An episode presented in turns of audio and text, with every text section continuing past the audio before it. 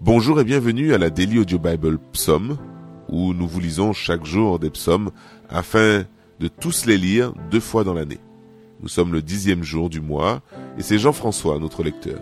Jean-François, c'est à toi.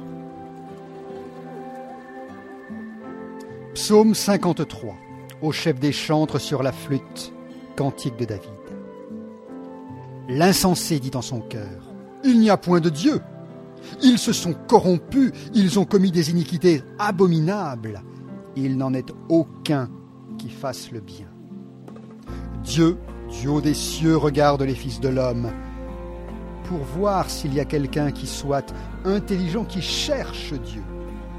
Tous se sont égarés, tous sont pervertis. Il n'en est aucun qui fasse le bien, pas même un seul. Ceux qui commettent l'iniquité ont-ils perdu le sens?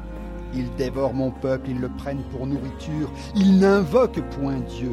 Alors ils trembleront d'épouvante, sans qu'il y ait sujet d'épouvante. Dieu dispersera les os de celui qui campe contre toi.